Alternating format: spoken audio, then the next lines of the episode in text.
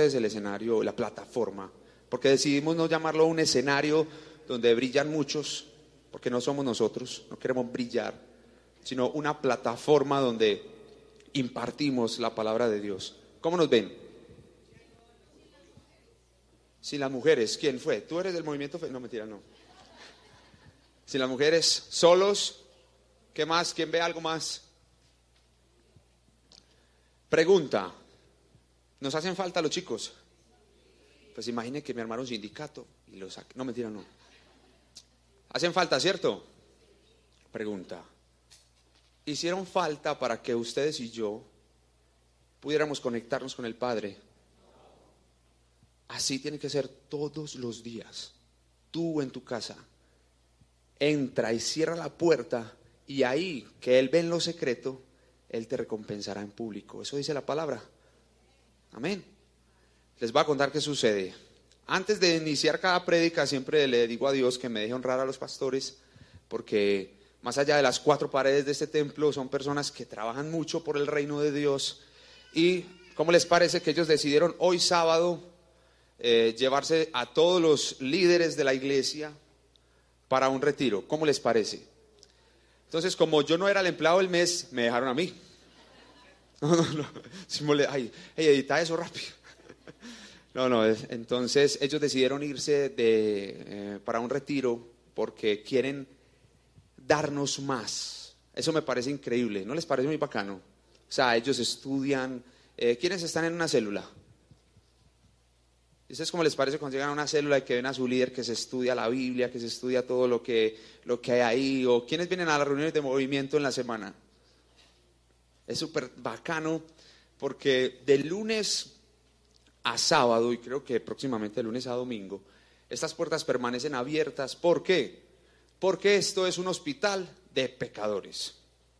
No les estoy diciendo así a ustedes, porque yo soy el principal pecador. Y si ustedes leen en la Biblia, Pablo también dice eso. Entonces, si ustedes me ven aquí, no es porque yo sea muy perfecto o porque tenga una oratoria bonita, porque en realidad no la tengo, sino porque Dios me habilita para estar acá en medio de mis imperfecciones. Entonces, ellos están hoy en un retiro, vamos a estar allá toda la noche y ahora más tarde vamos a orar por ellos, pero ellos están allí capacitándose para darnos más de lo que nos quieran entregar con la visión que Dios nos está dando. ¿No les parece muy bacano? ¿Cierto? Pero se hacen extrañar, ¿o no? ¿Cierto? Se hacen extrañar, tan, tan, pero hoy he titulado esta charla ¿Cómo les parece como les la titulé? Nos dejaron solos, tirados.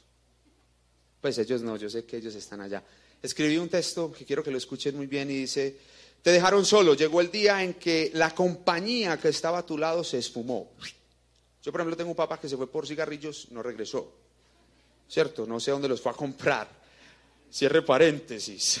Los hijos crecieron y se fueron uno de tus, de tus padres decidió no volver a casa, recibiste una llamada de tu esposo que había sido detenido y se enfrentaba a una prueba, a una pena privativa de la libertad. De repente miraste a tu alrededor y no tenías a quién recurrir. ¿Les ha pasado? ¿Les ha pasado alguna vez? Que de un momento a otro ustedes están ahí como solos, están ahí sentados, yo me voy a sentar un ratico, no me vayan a sapear. ¿No les ha pasado? Así como estábamos, y para de ajustarme con Diego y José.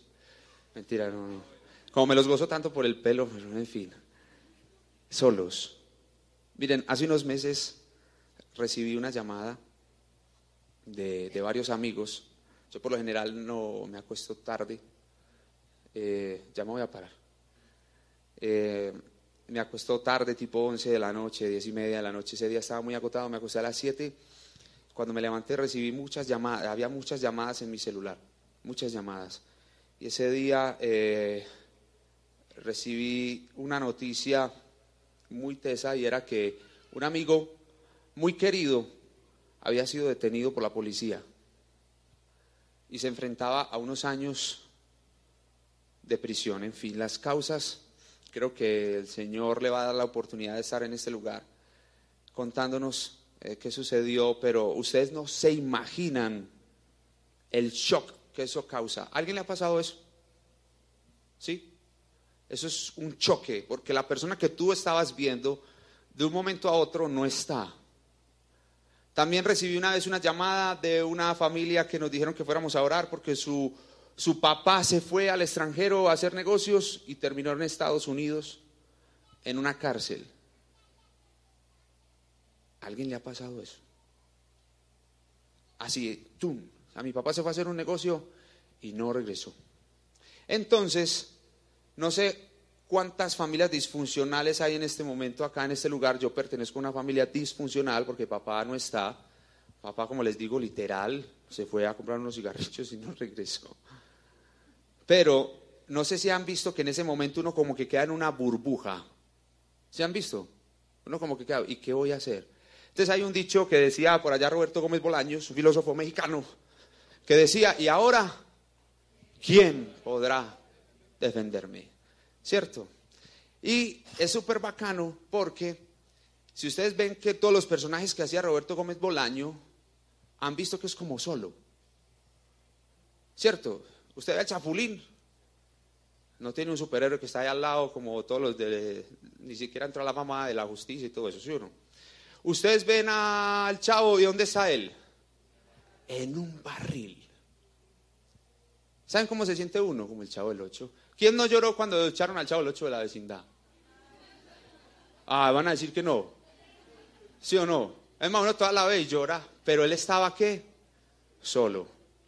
Solo uno ve que todos en la vecindad están con la, está la con don Ramón, está el Kiko con su mamá, en fin, todos están acompañados. Hasta el señor Barriga tiene un personaje ahí, eh, una compañía. Pero el chavo está solo en un barril. ¿Quién de ustedes se ha sentido o está en un barril? No tienes que alzar la mano. Tranquilos. ¿Por qué quiero empezar así? Porque hoy ustedes ven que en esa tarima solamente habían dos peludos y yo. Entonces, aunque los quiero mucho. Pero por lo general, ustedes ven casi 14 personas ahí. Miren la tarima. ¿Cómo la ven? Bonita, es una gran pantalla, tiene unas luces, tiene un gran sonido, pero está en un barril, sola. Entonces, ¿qué hacer cuando estamos en un barril? ¿Qué hacer? Piensen. ¿Alguien ha dormido en un barril? El chavo sí. ¿Qué hacer cuando alguien te dejó sola? o sola? ¿Qué hacer cuando el que te prometió que se iba a casar contigo se fue? ¿O qué hacer cuando te dieron ese puesto de trabajo y al otro día te dijeron que ya no era? ¿Qué hacer cuando ese papá está en el extranjero y sabes que no va a regresar? ¿Qué hacer cuando llaman y dicen que tu amigo está en prisión y nada más lo puedes ver detrás de unas rejas cuando horas antes lo podías ver face to face? Podías abrazarlo. ¿Qué hacer? ¿A quién te aferras? A Dios. Y esa es la esperanza que yo hoy vengo a hablarles, porque si nosotros hemos sufrido eso y no sabemos qué hacer, ¿te puedes imaginar a alguien que no haya conocido a Jesús? ¿Qué hacer? Miren, la tasa de suicidios en Medellín se ha incrementado en un 30%. ¿Saben cuál es la principal causa de las cartas? la soledad. La soledad. Entonces, mientras ustedes buscan segunda de Samuel 9, del 1 al 13, yo les voy a contar una historia para que nos contextualicemos en lo que vamos a ver y por eso quería empezar con eso. Quería empezar con, e, con, con este ejemplo y es, ¿qué pasaría si de un momento a otro todos los líderes de la iglesia no están? ¿Quiénes de ustedes tomaría la vocería? ¿Quiénes? ¿Quiénes se levantarían y dicen, de todas maneras vamos a seguir llevando el mensaje de Cristo, vamos a ir para las que sea? Amén, amén. Y eso es lo que queríamos hoy. Amén, hermano, bienvenido. El lunes te espero en el, seminario de Agenda Nueva Vida, el que anunciamos ahora.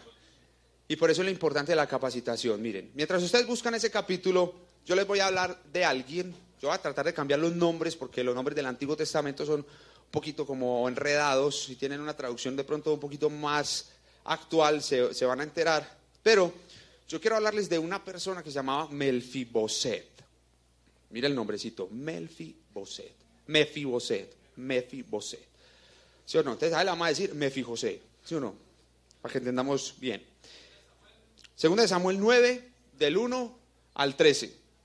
Pero les voy a empezar a contextualizar algo que quiero que tengamos presente y es, en primera Samuel, del, 20 al 15, del capítulo 20, el versículo 15, David, el rey David, hace una promesa. ¿A quién? A un pana, a un amigo, a un parcero, a un man que, mejor dicho, le dijo, vea hermano, lo que vamos a hacer es lo siguiente, su papá me quiere matar. ¿Por qué Dios me escogió para ser rey de Israel? ¿Sí o no? ¿Saben esa historia? ¿Cierto? Entonces, el amigo de David se llamaba Jonatán, ¿cierto? Porque no tiene el H, pero le puedes decir Jonathan, ¿cierto? Y él le dice, vea, vea Jonathan, vea viejo Jonathan, su papá me quiere matar porque yo soy un ungido de Dios y él cree que yo le voy a quitar el reino. Entonces hagamos una cosa, cuando él me vaya a matar, usted que está en pana mío, por favor, me avisa. Me avisa y todo bien, para que no, sí o no. Pero Jonatán le hace prometer a David algo súper bacano y le dice, hermano, listo, hágale pues, yo voy a hacer eso. Pero usted, cuando estén las buenas, a mí no me va a hacer nada.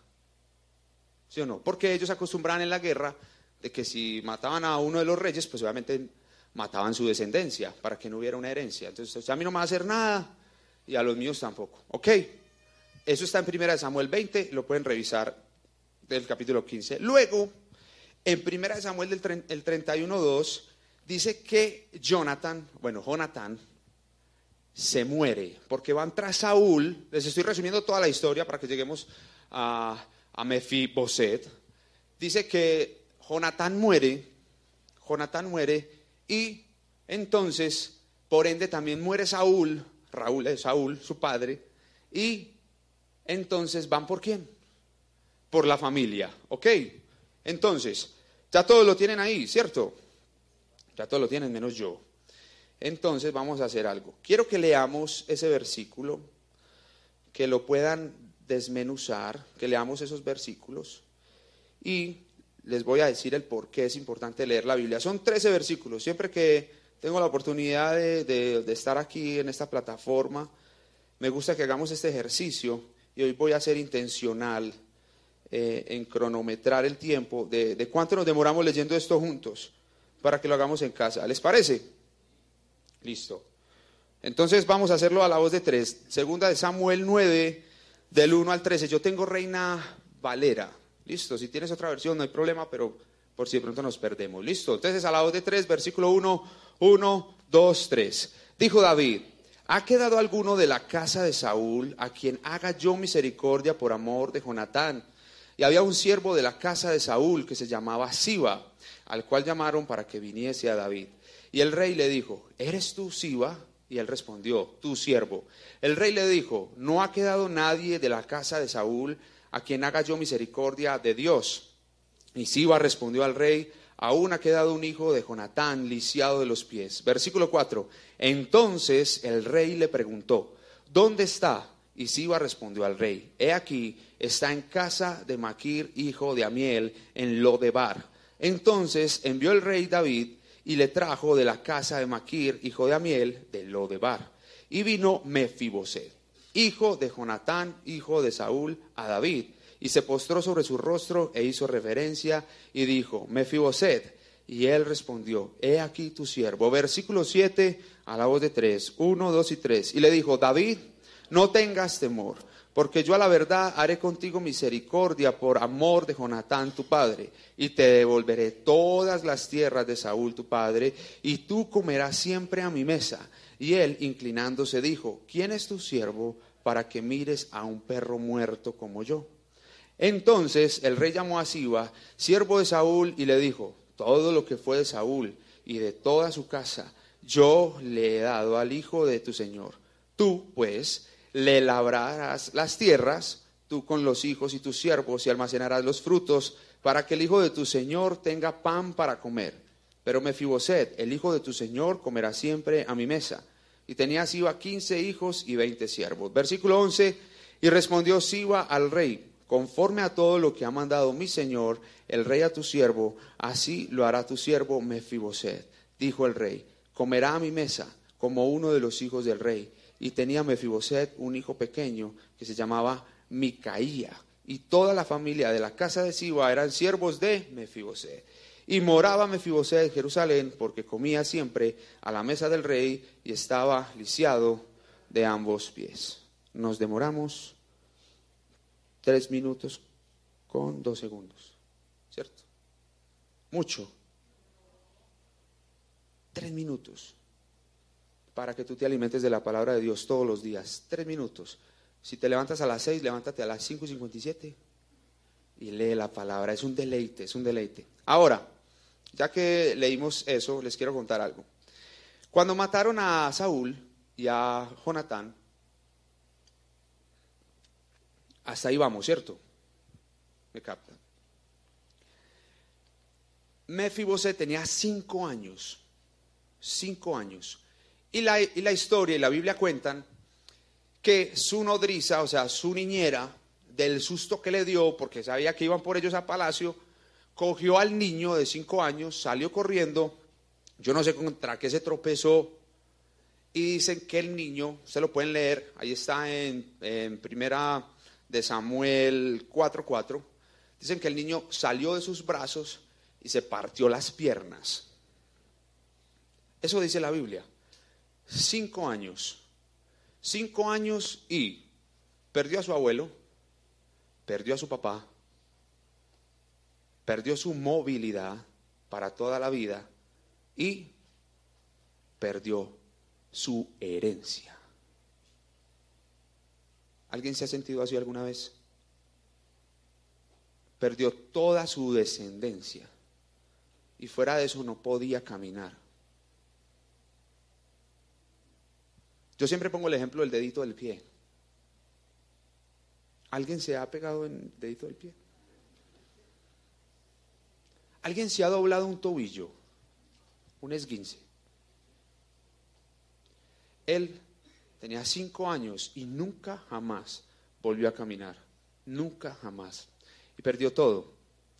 Y voy a ir versículo por versículo. En el versículo 1 dice que David, a mí me gusta leer como a veces lo que no está escrito, no, no, no tiene que ser como yo lo estoy interpretando en este momento, pero dice que David pregunta, Pregunta, es como cuando nosotros le hemos hecho alguna promesa, ¿alguna vez le has hecho alguna promesa a alguien que tú amas y de un momento a otro recuerdas, ay, madre, ¿verdad que yo? Yo creo que David ese día se levantó, fue por un café y dijo, venga, hay alguien de la descendencia de, de Saúl, de Jonatán, alguien, porque se acordó de una promesa que hizo con su amigo, con su amigo, ¿cierto? Pero si usted lee en el versículo de nuevo, si usted lee en el versículo nuevo dice, ¿ha quedado alguno de la casa de Saúl a quien yo haga misericordia por amor? Él no recordó una promesa. Él recordó a un amigo que le salvó la vida. A un amigo que le brindó amor. Él recordó eso. No sé si en ese momento Dios te está trayendo a memoria a alguien que ha dado todo por ti. Y que un momento a otro él dijo, yo hice esta promesa por amor. En el versículo 2 y 3 dice que David se da cuenta de que Mefiboset existía. Y para David, él era un príncipe. ¿Ok? Hasta ahí vamos. El versículo 2 y 3. En el versículo 4 dicen que Mefiboset estaba en un lugar que se llamaba Lodebar. ¿Cierto? Lodebar en hebreo se divide en dos palabras. Lo significa no y debar significa palabra, en un lugar de no palabra. Tremendo. En un lugar donde hay silencio, en un barril como el chavo, donde hay oscuridad, donde nadie habla, donde todo es tristeza, donde hay depresión, donde hay ansiedad, donde nadie te escucha. Allá fue él. ¿Saben cuántos años pasaron ahí? La Biblia no lo dice. Pero sí podemos imaginarnos que pasaron muchos años en que él estuviera allí, porque inclusive dicen que él tenía un hijo. ¿Vieron cuando terminamos? Que tenía un hijo. ¿Cuánto tiempo pasó él allí? Así, lisiado, triste, sin escuchar la voz alentadora de alguien, sin, sin escuchar que alguien te pueda levantar, sin escuchar que alguien te quiera llevar a, a un lugar donde te puedan atender o que te puedan llevar a una iglesia. Él estaba solo, solo, lo dejaron solo. Estaba totalmente solo. Ahora, la pregunta que yo les quiero hacer es, ¿quién te dejó caer? Porque miren, yo ahora les contaba lo de mi papá en forma burlona y créanme que ha sido algo que ha afectado mucho mi corazón, no se los voy a negar, ni me voy a parar aquí como un perfecto, no. Y, no se los estoy contando para, para, que ustedes digan, ay, no, Andrés, es que yo he pasado por otras cosas más difíciles. No, no, no, porque cada uno tiene su proceso. ¿O quién aquí no ha pasado por un momento difícil? De soledad. ¿Cierto? Entonces, ¿quién te dejó caer? ¿Quién te dejó caer? Miren, hace poco leía en una revista que una niña contaba que, su héroe, su héroe más grande, su papá, entró un día a su cuarto y le quitó la inocencia, lo que ella más amaba, y que ella nunca lo pudo entender, que fue solo una vez, pero que nunca pudo entender eso. Nunca lo pudo entender, qué cosa tan tremenda. Nunca pudo entender por qué su papá, su héroe, hizo eso. También encontré otra historia dentro de esas que uno va leyendo y es un profesor incitando a los alumnos a hacer cosas que no, que no deben hacer. Incitando a un profesor, a, incitando a sus alumnos a, ir más allá de lo, que, de lo que sus padres, estoy seguro, no permitirían. ¿Quién te dejó caer? ¿Quién? Y miren, me voy a meter en la grande. Inclusive un pastor te pudo haber dejado caer. O un líder. O un amigo. O un jefe. ¿Quién? Piensa, porque al final te vas a dar cuenta que va a ser muy liberador ese ejercicio. ¿Quién te dejó caer? ¿Tu papá? ¿Tu amigo? ¿Quién? Y aún estás ahí, en el, en el baúl, en el, en el barril, solo. Ahora, la pregunta es, ¿cuánto tiempo tú y yo nos vamos a quedar quejándonos del que nos dejó caer? Tú puedes tomar esa decisión ya mismo. Melfiboset estaba en un lugar donde no había palabra, donde no había una palabra viva y eficaz, de aliento. ¿A ustedes nunca les dijeron de chiquitos? Ay, no, ustedes no, a mí. Alguien me decía chiquito, hermano, usted sirve para tres cosas. Para nada. A ustedes también, ¿sí o no? Eso era como una frase famosa. En... Eso hace mucho daño. Si los padres comprendieran lo que, lo que eso hace en un niño. Pero miren, ustedes también se la sabían. Usted sirve para tres cosas, ¿sí o no? Para nada. Entonces uno cuando esté grande le preguntan, ¿usted para qué sirve? Entonces, mentalmente no sirvo para nada. Nada se me da. Todos me odian. Mejor me como un gusanito. ¿Sí o qué? ¿Hasta cuándo? ¿Hasta cuándo tú te vas a quedar maldiciendo al quien te dejó caer? Ahora, me voy a meter más en la grande. Y si tú piensas que fue Dios que te dejó caer, ¿Ha pasado o no? Que uno piensa eso. Señor, ¿y por qué a mí? Si yo todo lo hago bien, ¿por qué? ¿Y por qué no? Y si fue Dios, ¿hasta cuándo te vas a quedar peleando con Dios de que te dejó caer? Voy a continuar. Dice, bueno, antes de continuar se me viene a la mente que eh, los que estuvimos en el ayuno, creo que experimentamos mucha libertad en esos tiempos. No sé ustedes, pero creo que fue un momento de mucha libertad, de entregar todas estas cosas que desde pequeños estábamos y, vamos a continuar los lunes, como hemos venido los lunes haciendo ayuno a las doce y media del día, doce y media, una y media. Pero quería detenerme ahí porque me he quedado pensando siempre en cómo nosotros a veces ponemos peros a lo que el Señor nos quiere hablar. Me explico. ¿Cuántas veces podemos venir a una reunión como estas y pasan mil cosas para sacarnos del barril y nosotros no venimos? No estoy diciendo que tengan que venir porque tienen que venir, no. Estoy diciendo es porque eh, el que no va al gimnasio como yo, no voy, entonces me engordo. Esto es el gimnasio espiritual. Si no vas a cumplir tus citas periódicas de algún tratamiento, ¿qué pasa? No ves resultados. Entonces, cuando uno ve a Mefiboset por allá guardado, y me parezco como tanto a él, me parecía tanto a él, eh, me parece muy teso porque en el versículo 6 y 7 lo pueden decir ahí, dice que David lo mandó a llamar. Miren pues la escena. La escena es la siguiente. Todos los soldados de David habían matado a Saúl. Eh, Saúl estaba por allá, no fue David, perdón, después me condenan, no. Por allá mataron a Saúl, todas las cosas. David entra al poder, ¿cierto? Pero como era el rey y ya no había descendencia, entonces David manda con sus carruajes a buscar al hijo de, de Jonatán, ¿sí o qué? De Jonathan. Entonces imagínese usted, no puede correr. ¿Usted cree que David viene por usted para decirle que bienvenido? ¿Usted cree eso? ¿Usted cree que el rey de Israel, donde ya no existe ninguno de, de tus familiares que están allá, va a venir por ti a decirte, hermano, te quiero mucho, ven conmigo. No, o sea, si ustedes se ponen a pensar, van es por él, ¿cierto? ¿Y para dónde va a correr? entonces yo me imagino si la nodriza lo va a volver a coger, pues no se va a dejar coger otra vez. ¿Por qué lo va a levantar otra vez? ¿Sí o no? No se va a dejar coger otra vez de la nodriza. Entonces imagínense, David tan inteligente, ¿a quién mandó David?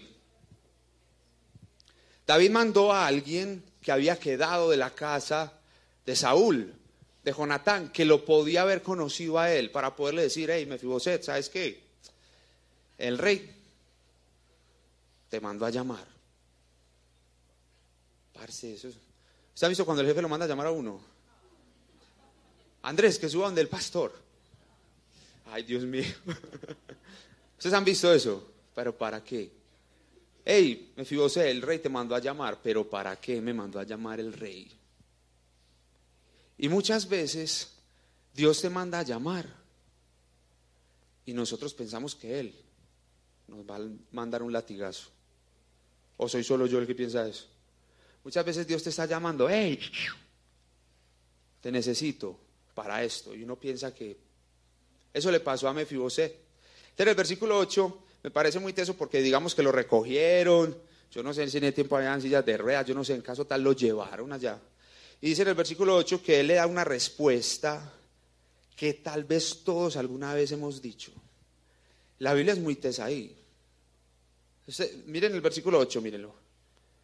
¿Qué dice en el versículo 8? Este perro muerto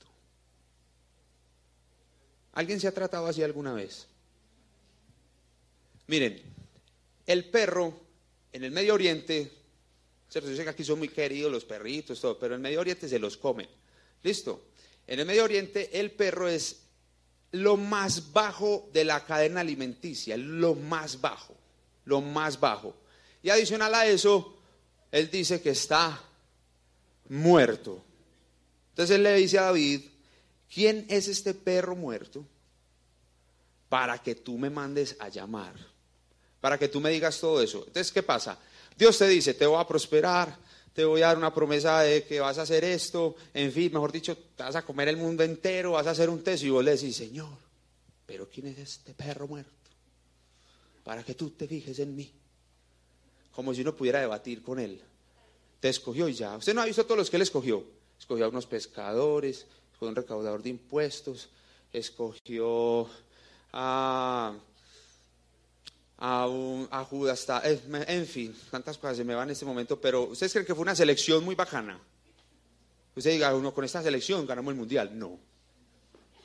No. Es lo mismo. Es lo mismo cuando Dios te está diciendo, hey, yo te voy a dar esto, te voy a dar esto otro, te voy a poner a, que estés en las grandes plataformas del mundo entero, te voy a dar una gran empresa, te voy a dar una gran familia. No, pero Señor, ¿quién? Ese perro muerto para que tú me mandes a llamar. Ese es Dios, así es Jesús. Se fija en uno de una manera. Así que cuando Él te llame, cuando Él te llame, tú le vas a decir, Señor, aquí estoy. Voy a hacer un ejercicio que quiero hacer antes de, que sigamos y es lo siguiente. Vamos a apagar las luces, porfa. Nadie se vaya a ir, cierren las puertas. Espérese. Cierren las puertas, que ay, se me está muy aburrido. Apaga las luces, necesito, porfa, que apagues la luz del, del alfolí, porfa, si desconectas de allá. Eh, necesito que nada se vea, no prendan celulares, absolutamente nada. Absolutamente nada. Si me caigo, por favor, no se rían. En fin, se fueron las luces a la una, a las dos y a las... Parce, no nos funcionó. Bueno, en fin. Supongamos que ustedes están en este momento así oscuras, ahí Jesucristo. Faltan las de aquí, eso. ¿Cómo les parece? Ahora en este momento traten de escuchar solamente los ventiladores de estas maquinitas que tengo ahí atrás. Quédense en total silencio.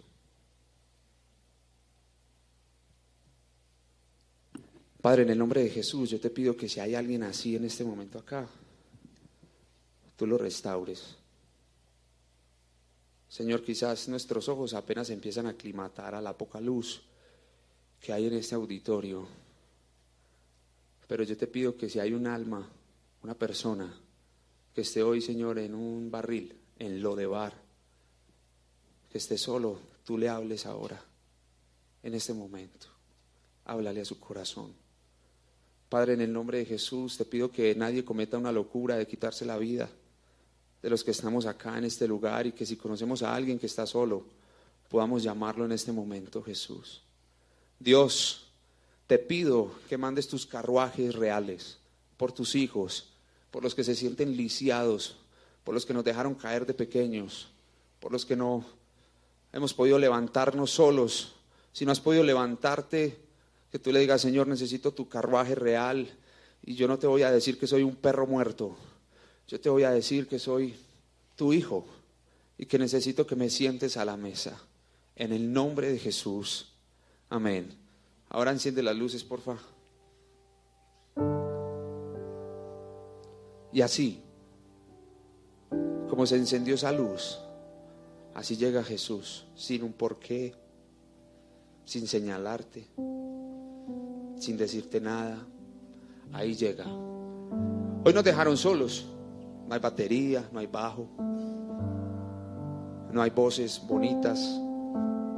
Pues sí, la tuya sí.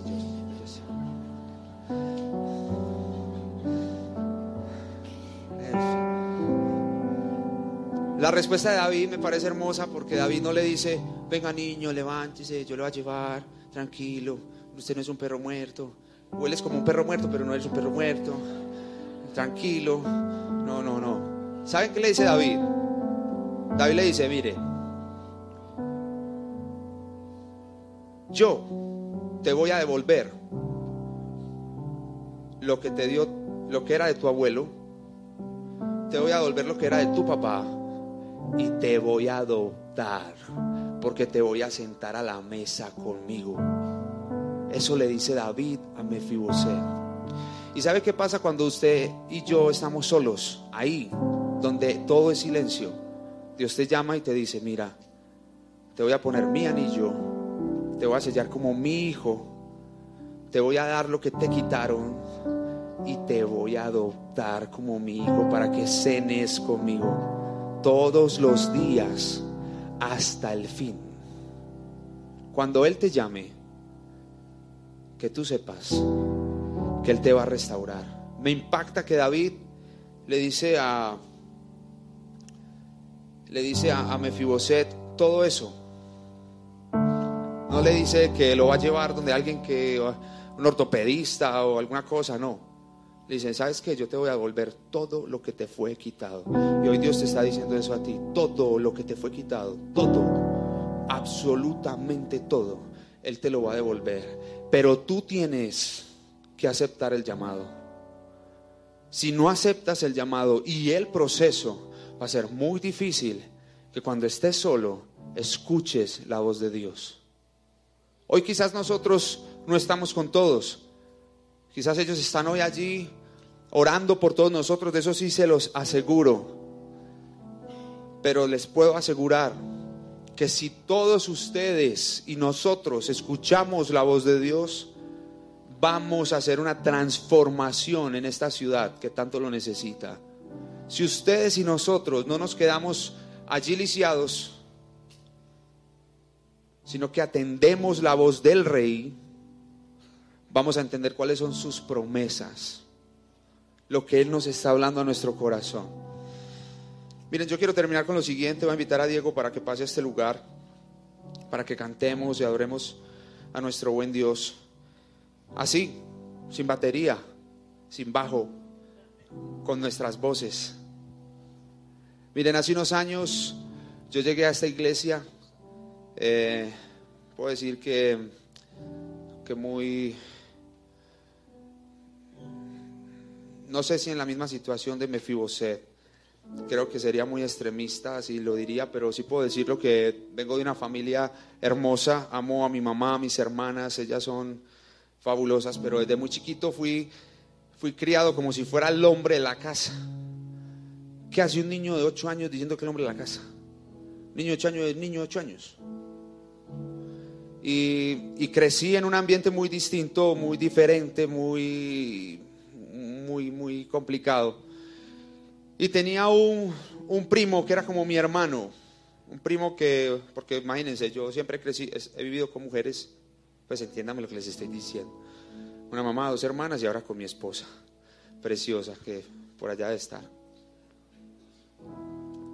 Y tenía un primo que era como la persona que era el Nigat, como el Jonathan, ¿cierto? Como el, el Jonathan de la época de David.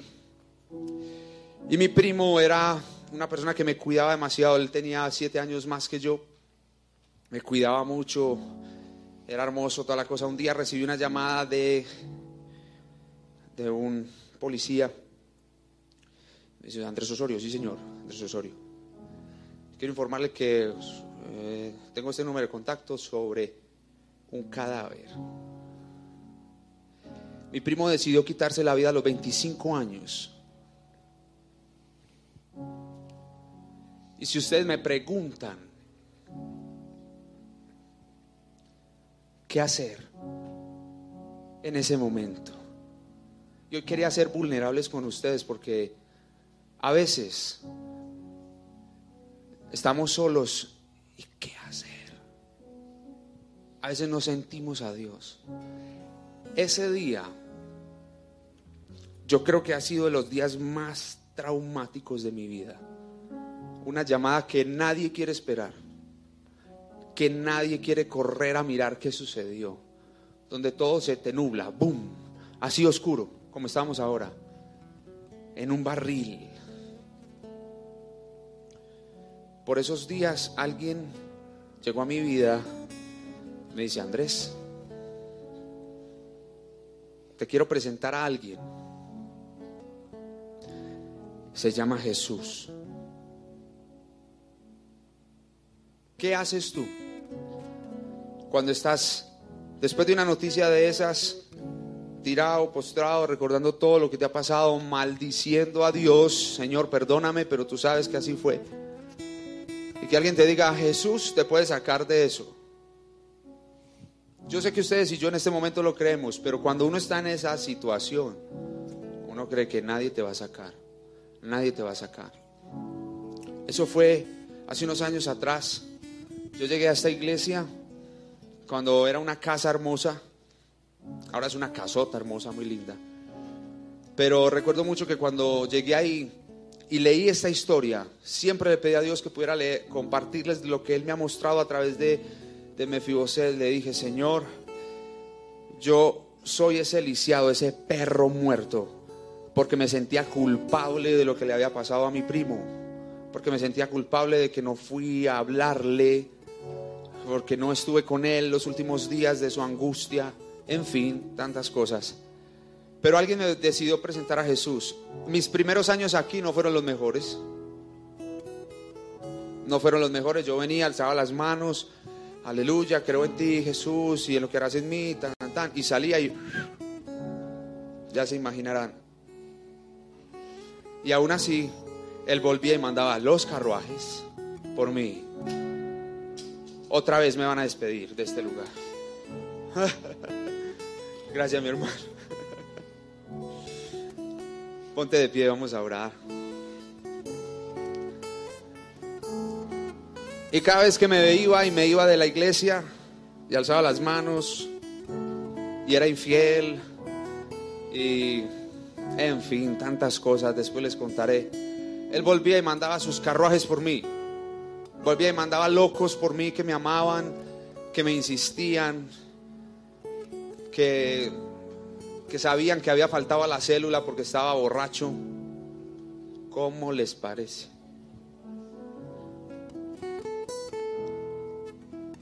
Pero yo no quiero que ustedes vivan lo mismo. Créanme, para mí fue difícil poderme entregar a Jesús. Y hoy por hoy puedo decir que es lo mejor que me ha pasado en la vida. Hoy por hoy sé que la vida me quitó un, gran amigo, un gran hombre, pero me ha regalado grandes amigos como estos locos que ustedes ven aquí, que me aguantan el bullying, como todos los que están aquí que nos están esperando, hoy nosotros terminamos acá y salimos para allá a orar por todos ustedes, porque entendemos que fuimos apartados para eso. Yo estaba ahí tirado en lo de bar. Yo te pido que en el nombre de Jesús tú escuches los carruajes reales que van por ti en este momento. Que tú puedas decirle, Señor, tengo mucha tristeza y la voy a entregar a ti en este momento. Que tú se la entregues en el nombre de Jesús. Lo que puedo decirte es que después de unos años, Dios me dio la posibilidad de servirle. No soy perfecto todavía, cometo muchos errores. Es más, si algún día cometo un error con ustedes, por favor, llámenme y díganmelo. Necesito saberlo para pedirles perdón. Pero de lo que sí les puedo estar seguro es que entregarle toda tu vida a Jesús es la mejor garantía. Lee la palabra, lo demostramos ahora, tres minutos. Lee la palabra de Dios todos los días. Te aseguro que Él te va a recoger. Señor, en el nombre de Jesús te pido que nos restaures a todos los que estamos acá. Restauranos Dios, restaura tu imagen en nosotros. Señor, yo no estoy contando esta historia para que digan qué pesar de mí. Sé que en este auditorio hay personas y en casa hay personas que han pasado por situaciones más difíciles. Señor, y esto no es una competencia de saber quién sufrió más o quién sufrió menos. Esto es decirte, Señor, entra hasta el lodebar de nuestra alma, hasta ese momento solo donde ocultamos pecados, donde ocultamos chantajes, donde ocultamos vicios donde ocultamos, Señor, ansiedades. Entra en nuestro corazón, allí en lo más profundo. Entra y dinos qué hacer, Señor, entregarnos a ti, postrarnos ante ti y decirte, Señor, tú eres bueno, tú eres fiel. Señor, en el nombre de Jesús te pido que todos los que estamos en este lugar podamos comprender, cerrar nuestros ojos y alzar nuestras manos y escuchar cómo has sido a nuestro rescate, cómo nos has sacado del barril, cómo nos has puesto con otras personas. Si tú estás solo en este momento, yo te pido que abras los ojos y mires la iglesia donde Dios te puso, donde Dios te colocó. Abre los ojos y te sientes solo en este momento y mira a tu alrededor una iglesia que está dispuesta a abrazarte, a invitarte, a acogerte. Señor, bendice las células, Señor, que hay en esta iglesia. Bendice esos pequeños grupos donde unos con otros se agudizan y no están solos. Señor, en el nombre de Cristo te pido que nadie tome decisiones erróneas. Te pido que en el nombre de Jesús entendamos que tú nos invitas a la mesa, que a veces no nos quitas las heridas. A Mefibosé no le quitaste las heridas y aún así, Señor, tú lo sentaste a la mesa de la gracia a comer. Que en este momento todos los que estamos aquí podamos ver eso, Señor. Podamos ver que tú nos sientas a la mesa de la gracia. A la mesa de la gracia. A la mesa de la gracia. Señor, tú eres un hombre un hombre que amamos.